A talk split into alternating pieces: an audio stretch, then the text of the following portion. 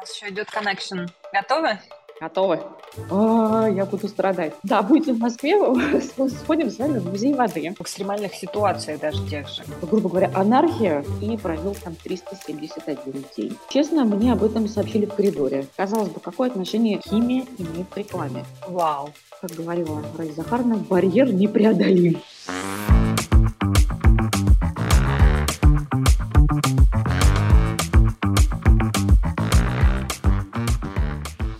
Здравствуйте, меня зовут Тамара Рудская, я главный редактор сетевого издания Designers from Russia, и вы слушаете подкаст True Story. Сегодня у меня в гостях Дарья Кобозева, а, старший преподаватель кафедры социологии и рекламных коммуникаций университета имени Косыгина. Здравствуйте, Дарья, добро пожаловать на мой подкаст. Добрый день еще раз, спасибо большое, что пригласили. Как у вас дела? А, хорошо, готовимся к новым проектам, разрабатываем новые стратегии коммуникации именно со студентами, добавляем в нашу профессиональную деятельность интерактива. Ой, как спасибо. интересно. Сейчас мы обо всем об этом с вами и поговорим заодно. Как раз у меня э, был один из вопросов а, Сформировался ли м, план учебный на этот семестр или вообще на будущий год, до окончания года? А, учебный план сформировался, он утвержден, а, он выполняется. И, как правило, да, учебный план, это, конечно, идет годовая работа, и, соответственно, вот до а, июля 2024 года у нас есть программа работы со студентами.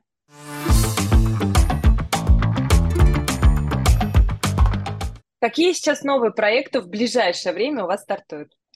А, в первую очередь это у нас стартует такая программа, как стартап, как диплом, то есть те студенты, которые у нас а, заинтересованы в проектной деятельности, те студенты, которые определились со своим будущим, которые хотят развивать собственный бизнес, а, для них есть такая возможность, начиная со второго курса, они уже работают в этом направлении и совмещают свою деятельность личную да, с образовательной деятельностью, то есть они учатся уже, получается, на себя, приобретают те навыки и те компетенции, которые им необходимы в дальнейшей работе, да, вот именно для стартапа.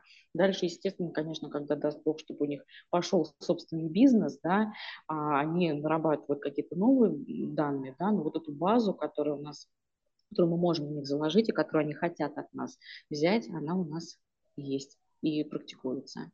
Потрясающе, какие новости для будущих студентов, особенно которые хотят поступить в ваш, ну, выбирают в какой институт поступить, и, э, и ваш институт один из тех, которых э, они хотят, конечно же.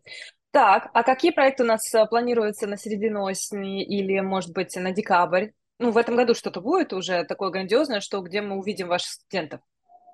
А, наших студентов мы увидим на двух проектах. Да, это 4 декабря а, Московский конкурс молодых модельеров, там, где наши студенты уже на протяжении четырех последних лет выступают в качестве волонтеров и которые могут прокачать свои навыки взаимодействия с а, средствами массовой информации, с организацией, с координацией. И второе мероприятие, это новый наш проект. Университет подписал соглашение по организации патриотического кинофестиваля авторского кино. Mm-hmm. Ориентируем мы наших студентов на апрель месяц. Тоже они примут участие и Например, студенты кафедры журналистики, они могут принять участие именно сняв свое какое-то авторское кино и предоставив его на этот конкурс, да, и, соответственно, студенты, которые э, не снимающие, да, скажем так, э, но пишущие, к примеру, да, они могут э, реализовывать свои проекты в качестве СММщиков, угу. и взаимодействовать с аудиторией, доносить информацию до интересующей аудитории до нас, до потребителей, которые придут и посмотрят это кино, я так понимаю. Да. Что у вас часто с студентами происходит? Как у вас а, коммуникация налаживается? А, мы а, сейчас находимся в такой стадии, я имею в виду преподавателей, да, сейчас, конечно же, говорю за себя, когда пришел студент уже сформированный в эпоху интернета. И угу. те технологии, которыми мы с вами, да, умели, которые, которыми нас учили, я понимаю, что а, на какую-то часть студентов они уже не работают. Они уже с другими потребностями, они с другим мышлением, и у них нету а, потребности в получении информации, потому что они находятся в перенасыщенном информационном поле. Они смотрят рилсы, они смотрят сторис, они пользователи интернета. И, соответственно, вот наша задача, вот, по крайней мере, я себе ее вижу так, да, э, возродить в них вот эту потребность в поиске информации. То есть какую-то часть не додать. Не то, что они там, а зачем мне запоминать даты, например, да, если я там залез в интернет в 3 часа ночи, открыл, посмотрел. А вот, а, ну, с одной стороны, да, наверное, он прав, чтобы не перегружать свой мозг, да, который у него и так перегружен. Но с другой стороны, а, чтобы они могли и умели без интернета общаться на любом уровне, чтобы у них на подкорке, на, в подсознании записана была та, тот фундамент, которым они могут применить везде. Угу. Потому что вот представьте, да, я все время студентам с вами говорю, вот представьте ситуацию, отрубили интернет. Что вы будете делать? а, я буду страдать, например, да, или еще что-то. А вот вариант, да, открыть книжку, почитать, сходить в библиотеку, ножками дойти, да, то есть вот, вот представьте себе, конечно, им сложно это представить, потому что я, например, там, в своем детстве помню, да, когда а, выключали свет. Информацию, да, свет выключили, все, жизнь остановилась. Читаешь с фонариком а, литературу.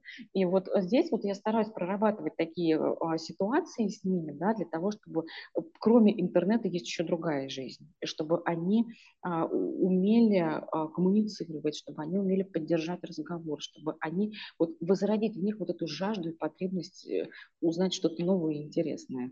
Потрясающе. А, э, Дарья, скажите тогда такой вопрос. Если вы налаживаете эту коммуникацию, как проходит практическая часть э, данного взаимодействия студентов э, в экстремальных ситуациях даже тех же? А, буквально позавчера у нас была а, экстремальная ситуация, да, а, в том плане, что нас всех эвакуировали. Были, проходили учения, да, и мы все базировались на улице. И вот как раз вот это была та ситуация, когда я говорю, так, вырубаем телефоны, да, потому что ну, мы не знаем условно, да, вот давайте сейчас тренировочный какой-то процесс проведем. Вот ваши действия, куда вы сейчас пойдете? Вот расскажите мне всю коммуникацию, весь свой путь, что вы будете делать. Я говорю, представьте, что сейчас остановится метро. Они говорят, а мы полезем в интернет и будем смотреть номера автобусов, потому что мы не знаем, какой номер автобуса, грубо говоря, едет до дома, да, то есть наземный транспорт.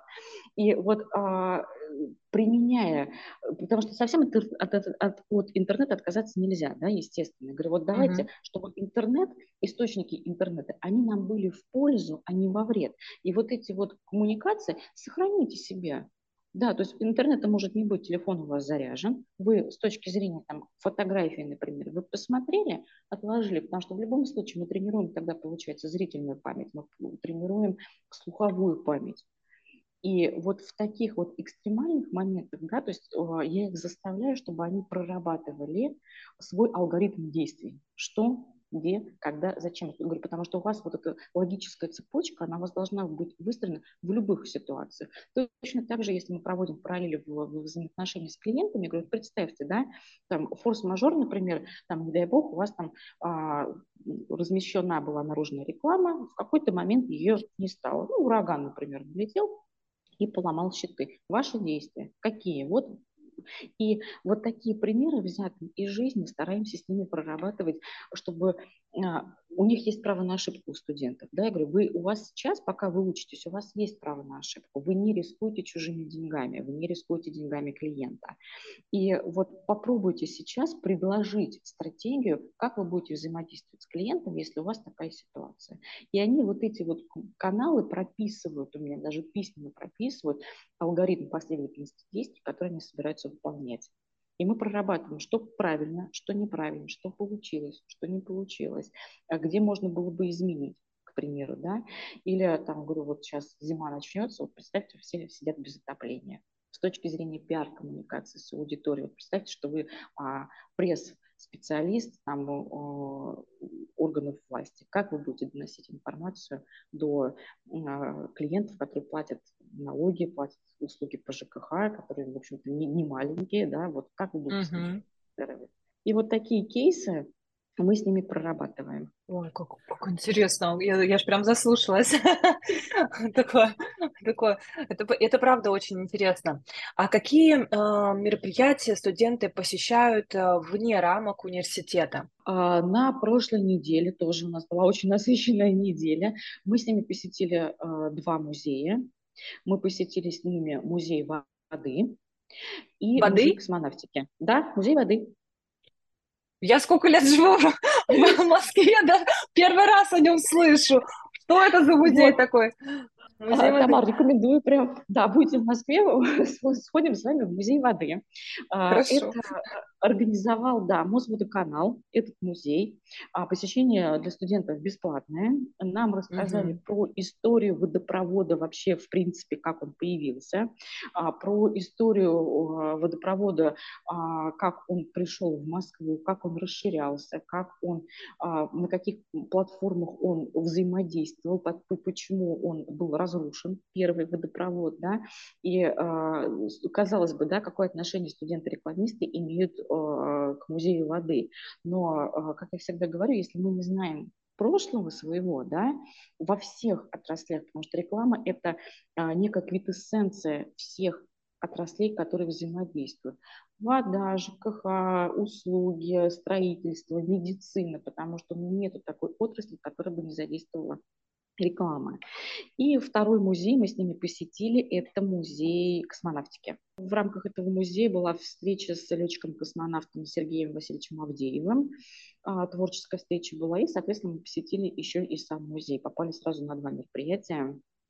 Было Вау. очень интересно. Да, то есть э, летчик-космонавт, который летел на 37 суток э, в, откры... в космос, да, на МКС, и провел там 371 день. Это как раз тоже была внештатная ситуация, когда он задержался. Но зато хорошо, и сейчас он на земле с семьей. Это тоже потрясающе. У меня аж мурашки по коже. Это потрясающая встреча для студентов, а тем более, если она не была специально запланирована, это вообще просто увидеть человека, который побывал в космосе и приблизился да, к звездам. Да. Да, была еще автограф-сессия, Сергей Васильевич уделил время, mm. студенты и вопросы ему задавали, да, и была такая прям очень теплая встреча получилась.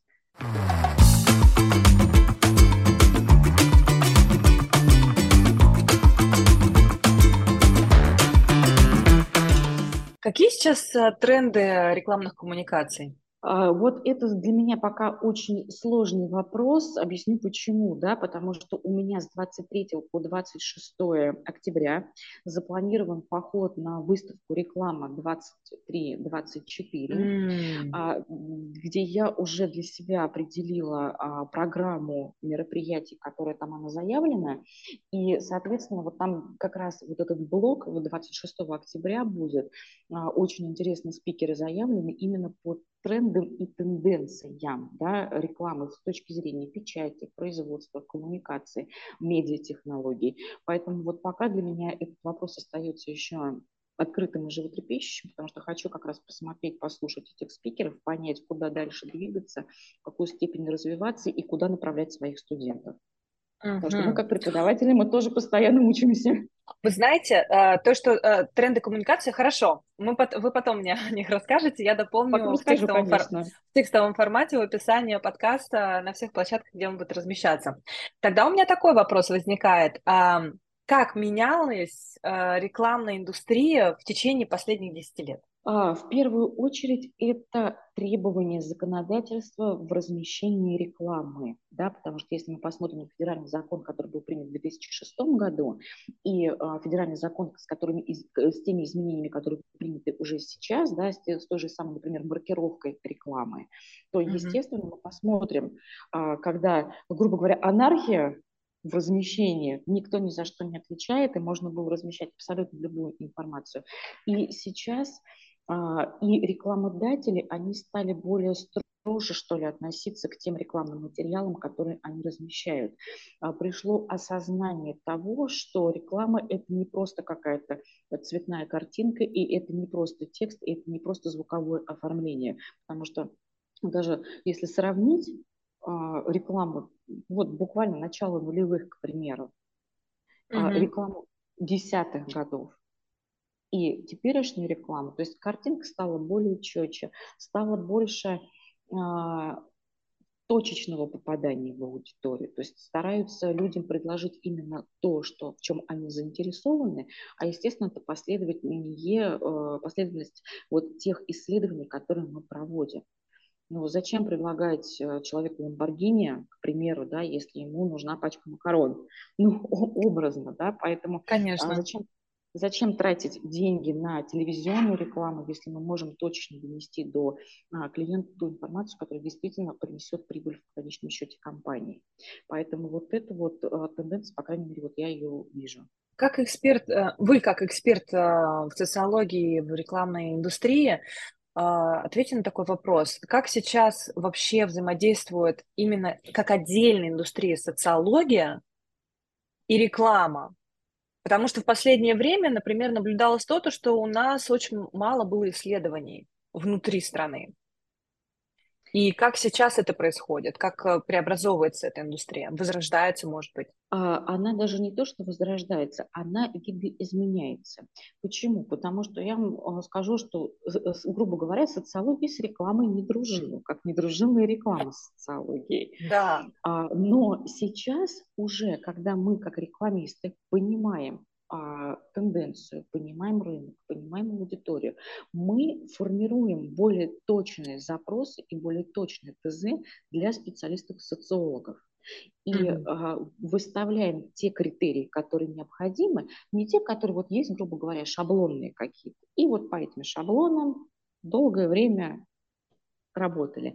А сейчас уже а, вот в этой вот совокупности, то есть не, социологи не делают исследования просто в корзину или просто для того, чтобы публиковать, да, потому что они проводят исследования под конкретный рынок, под конкретную компанию, с конкретной аудиторией, под конкретные запросы. И уже на основании вот этих исследований, почему я говорю, что реклама превращается в некую такую точечную э, коммуникацию, потому что уже у нас есть э, данные, и мы можем сэкономить клиенту деньги. Поэтому здесь мы уже работаем в паре, работаем в совокупности, работаем, что называется, в одну упряжку встали. Угу. То есть сейчас максимально начинают взаимодействовать эти два направления. Да, да. Правильно? А как происходит взаимодействие между студентами, которые, например, хотят разделиться, в итоге изучать более углубленно социологию, а кто-то изучает более углубленно рекламную индустрию? Как вот в этом а, тогда взаимодействие происходит? У нас есть а, такая тенденция, как а, мульти, а, не даже не мульти, а междисциплинарные коммуникации, когда угу. мы, как социологи, ходим на мастер-классы, на практические занятия к рекламистам. Рекламисты, в свою очередь, ходят на мастер-классы к журналистам, к примеру, журналистам, uh-huh. психологам. И вот эти четыре коммуникации, да, журналист, психолог, реклама, социология, вот последние два года они у нас в очень тесной связке. Сейчас у нас тоже э, присоединяется еще к нам дизайн, потому uh-huh. что да, у нас есть еще психология дизайна, как а, цвета влияют на аудиторию, да, как внешнее пространство, как интерьер влияет на принятие какого-то правильного решения. Поэтому вот эта вот междисциплинарная коммуникация, я считаю, что она очень важна, и она в перспективе поможет студенту в дальнейшем определиться, что ему больше интересно. Ему больше интересно изучение психологии с точки зрения, вернее, аудитории с точки зрения психологии, или ему интересны расчеты для этой аудитории, или ему интересно создавать какой-то креатив. Угу. Это Поэтому очень вот... интересно, потому что в мое время в университетах не было такого взаимодействия между кафедрами, особенно то, что нас э, там говорили, идите посетите какие-то мастер-классы от других э, направлений, потому что я училась тогда в юриспруденции, это даже в МГУ, если честно, когда я училась, у нас там не особо было. У нас как бы мы знали о наших мастер-классах, на один из к нам приходили но мы никуда не ходили. А Мою вот кафедру вот никуда раз... не отправляли. А мы вот это как раз сейчас очень сильно практикуем. Допустим, э, когда журналисты выезжают на какие-то съемки, я всегда беру рекламистов. Я говорю, посмотрите, есть такой термин, как насмотренность, когда вы понимаете Конечно. процесс, да, а когда вы понимаете процесс, вам уже легче в нем ориентироваться. То есть все через призму собственного опыта. Это точно, это, это очень важно. Я тоже своим практикантам, которые к нам приходят на стажировку в издание, говорю, что обязательно воспитывайте в себе насмотренность, смотрите как можно больше. Вы и так сидите в интернете, ну, как бы сидите с пользой. Сидите с пользой, это очень важно. А знаете ли вы о практике в других университетах? Практикуют ли они подобное? А, я достаточно плотно дружу со своей альма-матер, да, с э, университетом Ивана Федорова. А, более того, да, мы сейчас хотим а, с ними начать коммуникацию, чтобы их преподаватели приезжали к нам, делились опытом, mm-hmm. а мы как преподавательский состав ездили к ним. Потому что, да, вот Очень хорошо. тенденция, она есть, да, и я тоже считаю, что это очень важный опыт как и для студентов, когда, например, вот мы а, с преподавателями вот сейчас, да, мы разрабатываем совместный курс, не поверите, реклама с химиками. Угу. Угу. Казалось бы, какое отношение химия имеет к рекламе? А, как мы выяснили, химия имеет очень прямое отношение к, рекламе. Почему? Потому что одна из задач рекламы – это разработка упаковки. И прежде чем разработать дизайн этой упаковки, мы должны знать состав, из чего она состоит. Потому что картинку mm-hmm. мы можем придумать очень красивую, а с точки зрения технологии производства это может не пойти. Краска не та, картонка не та, ламинат не подходит. Соответственно, для То того, чтобы... Вы про физическую рекламу, когда баннеры раз, размещаются, журналы печатаются. И упаковка. Именно вот, да, сейчас мы как раз вот нацелены на упаковку. То есть мои рекламисты разработали дизайн различных видов упаковки. Есть упаковка для молока, есть этикетки, есть для лекарственных препаратов, потому что там э, свои требования да, к упаковке лекарственных uh-huh. препаратов. Вот. А химики, соответственно, а, прорабатывают для них такой некий паспорт технический, да, что может пойти, что а, не пройдет с точки зрения технологии производства. И, соответственно, вот тоже такой вот опыт, пока он настолько вот первый, потом тоже поделюсь информацией, как у нас это все получилось. И вот мы с рекламистами в следующий четверг идем в музей упаковки чтобы они могли руками посмотреть, потрогать. Как раз туда приходят химики, и будет некая такая творческая условная встреча, да, когда студенты будут делиться информацией. Поэтому вот, а, вот это вот межуниверситетская, да, межинститутская коммуникация, для меня, это, ну, для меня это всегда важно. Это очень важно, особенно коммуницировать с другими региональными университетами, я думаю. Планируются ли какие-то программы? Потому что я помню, когда мы с вами встречались, мы обсуждали с вами, а, социологи ездили в другие регионы, насколько я помню. Вот мы только уезжаем 13 октября, мы еще не съездили. Вот с 13 по 17 у нас командировка, и вот мы 15 человек, и социологи, психологи, рекламисты, журналисты, мы вот э, дизайнеры, мы угу. стартуем. А как отбираются люди на эту поездку?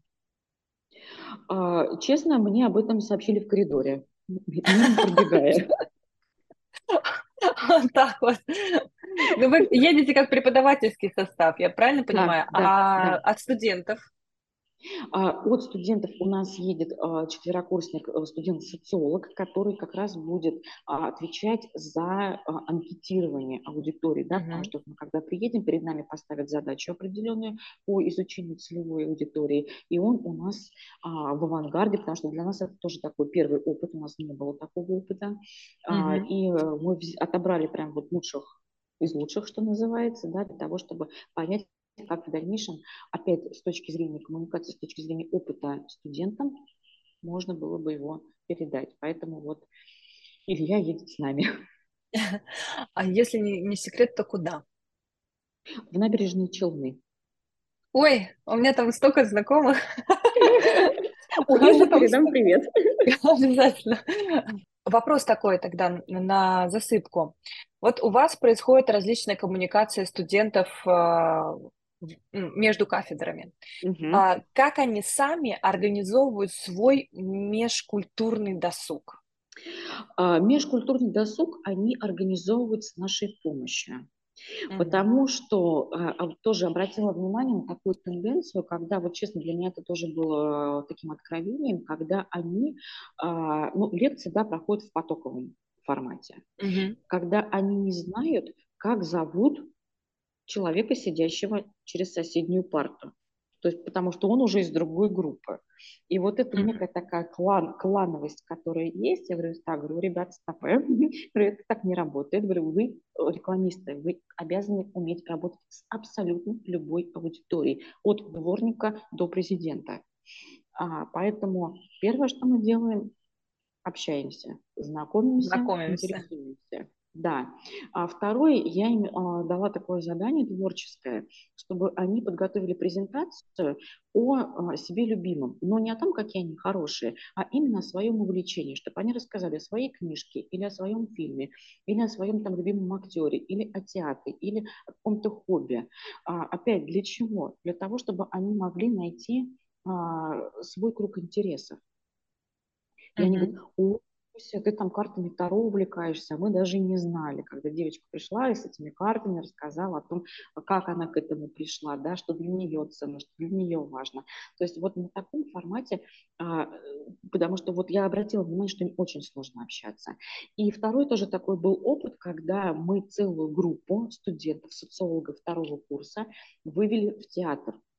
Из группы были люди, которые никогда в жизни не были в театре. Вау! Да, мы а, через университет, а, университет предоставил билеты в театр, мы сходили в театр Российской Армии на а, спектакль «Кабала Святош», угу. Булгакову. А, чуть-чуть девчонок отпустили пораньше с пары, они пошли, привели себя в порядок, пришли такие, а, я там первый раз в театре, да, то есть вот поделились а, знаниями о театральном этикете, рассказали там об актерах, это был тоже колоссальный опыт, они потом ходили и рассказывали других, а почему нас никто никуда не водит? Вот, поэтому современным людям бывает сложно общаться, бывает сложно выстраивать коммуникацию, поэтому я считаю, что одна из таких вот задач преподавателей, она как раз вот в том, чтобы э, учились быть на одной волне, да, тем более, что ну, э, подростковый возраст у кого-то к 18 годам он проходит, а у кого-то он бывает некий такой затяжной. Вот этот максимализм, который прослеживать, да, просматривать. Я говорю, вы можете друг друга не любить, это не обязательно, но уметь коммуницировать, подставлять плечо в рабочем формате, это, говорю, ваша прямая обязанность. Это точно. Я вообще помню, в детстве э, наши преподаватели в школе организовывали для нас э, различные выезды. Я так посетила э, балет. Э, первый, первый мой балет был это, господи, «Лебединое озеро» классика, классика жанра. И очень много театральных различных постановок. Мы тоже на них ездили. Ну, минимум раз в год нас вывозили куда-то. Ну, я жила в Подмосковье, нам как-то поближе к Москве. Но я знаю, что некоторые школы в регионах тоже начали сейчас возобновлять практику э, столицы регионов возить э, детей для того, чтобы их оккультуривать, так сказать. Потому что все-таки культура, она важна, она прививает нам творческие способности и любовь к искусству непосредственно. Шикера сидела там тоже критиком вышивала. Как происходит э, у вас взаимодействие студентов вне стен университета? То есть знаете ли вы, например, о том, как у вас живут в общежитиях или студенты, которые не живут в общежитиях? Потому что вы правильно упомянули, что в век э, интернета, в век коммуникациях, это дети, выросшие с гаджетами в руках, они практически не умеют коммуницировать э, вне своего телефона, вне рамок интернета. И вот здесь очень хорошо и полезно вот этот навык коммуникации возрождать, когда вы приходите в университет и знаком, учитесь не бояться знакомиться с новыми людьми. Это очень важно, конечно. Как происходит э, вне университетской жизни студентов? Знаете ли вы это или нет? Э, ну, на самом деле довольно сложно. Почему? Потому что действительно у нас часть э, студентов живет в общежитии, часть живет на территории Москвы, кто-то на Новой Москве, кто-то ездит из областей близлежащих, да, то есть, допустим, там uh-huh. граница с Калужской области, девочка ездит из Обнинска, два с половиной часа в одну сторону, два с половиной часа в другую сторону. Ей wow. некогда коммуницировать, да, потому что она практически время проводит в дороге. То есть вот у нас там Долгопрудный, Химки, Дмитров, а, кто-то из Шатуры приезжает, да, а, угу. Рязанская область. То есть когда у а, студента он тратит определенное время на дорогу, уже немножечко ему не до, коммуникации. Да? да, потому что он пока едет в дороге, он там открыл ноутбук, какой-то там курсовую или еще что-то. И поэтому, конечно, таким студентам достаточно сложно, и хочется как-то облегчить им жизнь. Те, которые, конечно, под крылом у папы и мамы пришли, им не надо заботиться о том, чтобы там ужин приготовить, потому что там горячие блюда уже готовы, да, и, пожалуйста, больше ни на что не тратишь свою жизнь, только на то, чтобы учиться и находить время на отдых, на развлечения, на коммуникацию с друзьями, к примеру. А дети, mm-hmm. которые в общежитии, тоже, да, у них немножко а, другая, другой образ жизни. Поэтому вот мы стараемся вот в рамках а, занятий, в рамках вне учебного времени, там, допустим, как поход в театр или в музей, вот их так задействовать. Человек, который сам тоже едет из замкада полтора часа до работы, поэтому тоже бывает иногда очень сложно. Я всегда понимаю студентов, которые там, например, там, у меня электричка задержалась, я опоздал на пару, простите, пожалуйста. Это понятное дело, что форс-мажор, они к сожалению, в транспорте. Да, я один раз так задержали электричку на два часа. не, до, не добралась до университета. Главное, чтобы не задерживали самолеты. это точно. это точно, это важнее.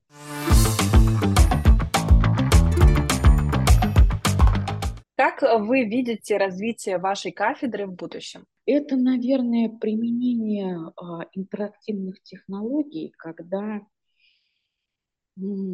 студенты уже непосредственно в аудитории могут, например, сделать какой-то макет, составить рекламный текст, записать ролик, отснять, смонтировать, предложить какую-то идею в формате здесь и сейчас, потому что это тоже вот такая тенденция, когда а, студенту нужен результат, вот он, вот, вот, вот, вот, вот, я же здесь потратил два часа, вот я хочу его увидеть вот не ждать, как мы ждали, к примеру, да, там год, пока, я вспоминаю 90-е годы, да, когда а, нужно было на полу разложить ватман, на него прикрепить кнопочками отдельные куски макета, потом это все сфотографировать, а, свернуть этот рулон, отвести в типографию, там э, технолог это все опять перерабатывает, сколько времени на это уходило mm-hmm. достаточно долго. А здесь как раз вот эти вот моменты, когда действительно а, они видят результат, грубо говоря, через 2-4 часа своей работы. Да, пускай он какой-то минимальный, но когда это не в корзину, когда это не просто там ради зачета или а, ради того, чтобы там бонус какой-то получить, а когда он видит плоды своего труда, когда он может вот э, начало, например, своего проекта положить к себе в портфолио, и за время обучения собрать себе некую базу, вот, вот это, наверное, самое основное. Потрясающе. И я бы хотела, чтобы вы дали пожелания а, людям, которые стремятся стать преподавателями, особенно в университете. Вообще, как происходит процесс а, приема преподавателей или привлечения людей, чтобы они а, делились знаниями и опытом своим? Ну, я, если честно, мимо университета, что называется, мимо проходила. Я никогда в жизни не думала, что меня вот жизнь в 36 лет очень резко поменяется. Uh-huh. А, меня совершенно случайно э, позвонила девочка из университета знакомая и говорит, слушай, говорит, нам нужен преподаватель-практик на 300 часов, который бы сформировал э, профессиональные компетенции нашим студентам второго курса. Uh-huh да, начиная со второго курса, да, какие требования к рекламе и так далее. И я, что называется, смеха ради, отправила свое резюме. Приезжая на собеседование к заведующему кафедры, так меня строго смотрят, и так вот с очков. Говорит, так, вот, это, вот эта дисциплина ваша, вот эта дисциплина ваша, вот эта дисциплина ваша. Я говорю, а может быть, там профессиональный вопрос. Говорит, мне из резюме все понятно. А вообще, зачем вам ваша коммерческая работа? Оставайтесь у нас. Вау. И вот так я здесь осталась уже восьмой год. Скоро юбилей. Скоро юбилей. Да. Потрясающе, ну, как бы, потому что я знаю, что некоторые, например, прям стремятся стать преподавателями, делиться опытом, а, практическими знаниями, но они не оставляют свою коммерческую деятельность, потому что э, хотят привносить каждый раз новые какие-то кейсы в а, свою преподавательскую жизнь. Это да. А ваше пожелание студентам? А, учиться для себя.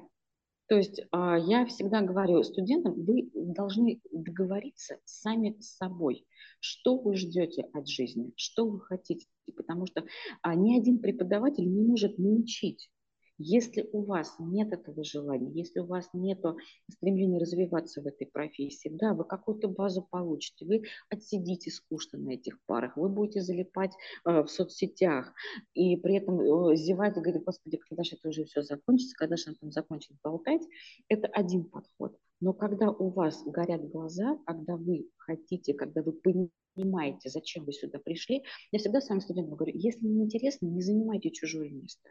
Вы найдите тот уровень, то, то учебное заведение, в котором вам будет интересно, в котором вы сможете развиться, да, и принести пользу этому учебному заведению. Но не надо. Еще, конечно, у меня и пожелания к родителям, потому что это тоже такая большая проблема, когда родители заставляют студента учиться здесь.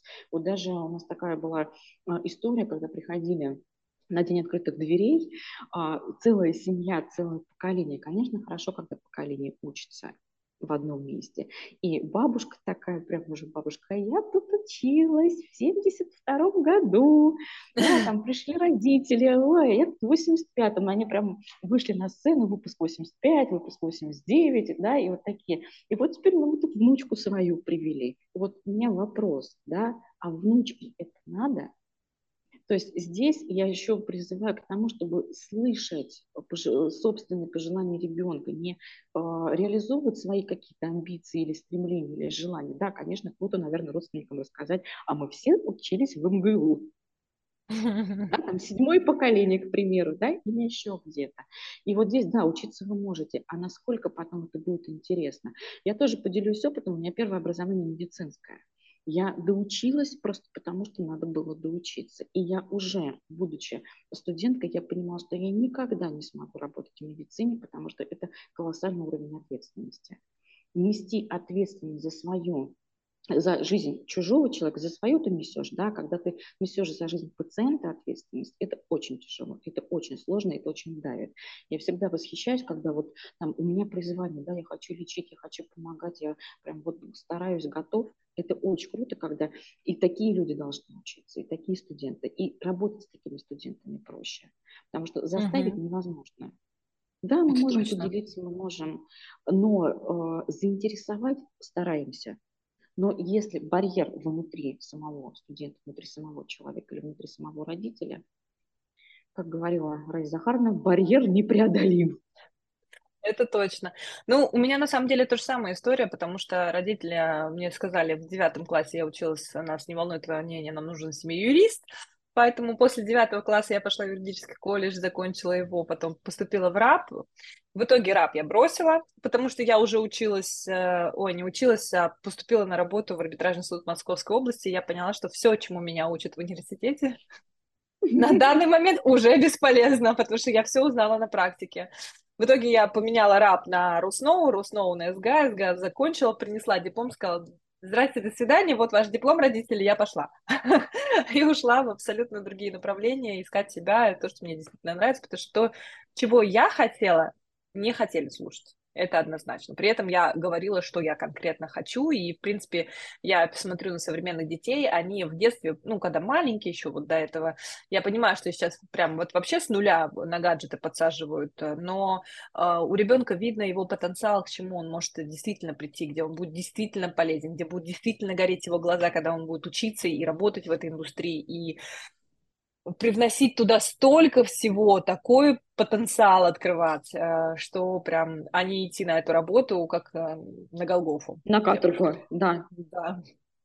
Вот, это, это очень важно. Это, это прям очень хороший совет, особенно для родителей, которые хотят реализовать в ребенке себя. Себя, да. Да, а не реализовать э, мысли и идеи ребенка.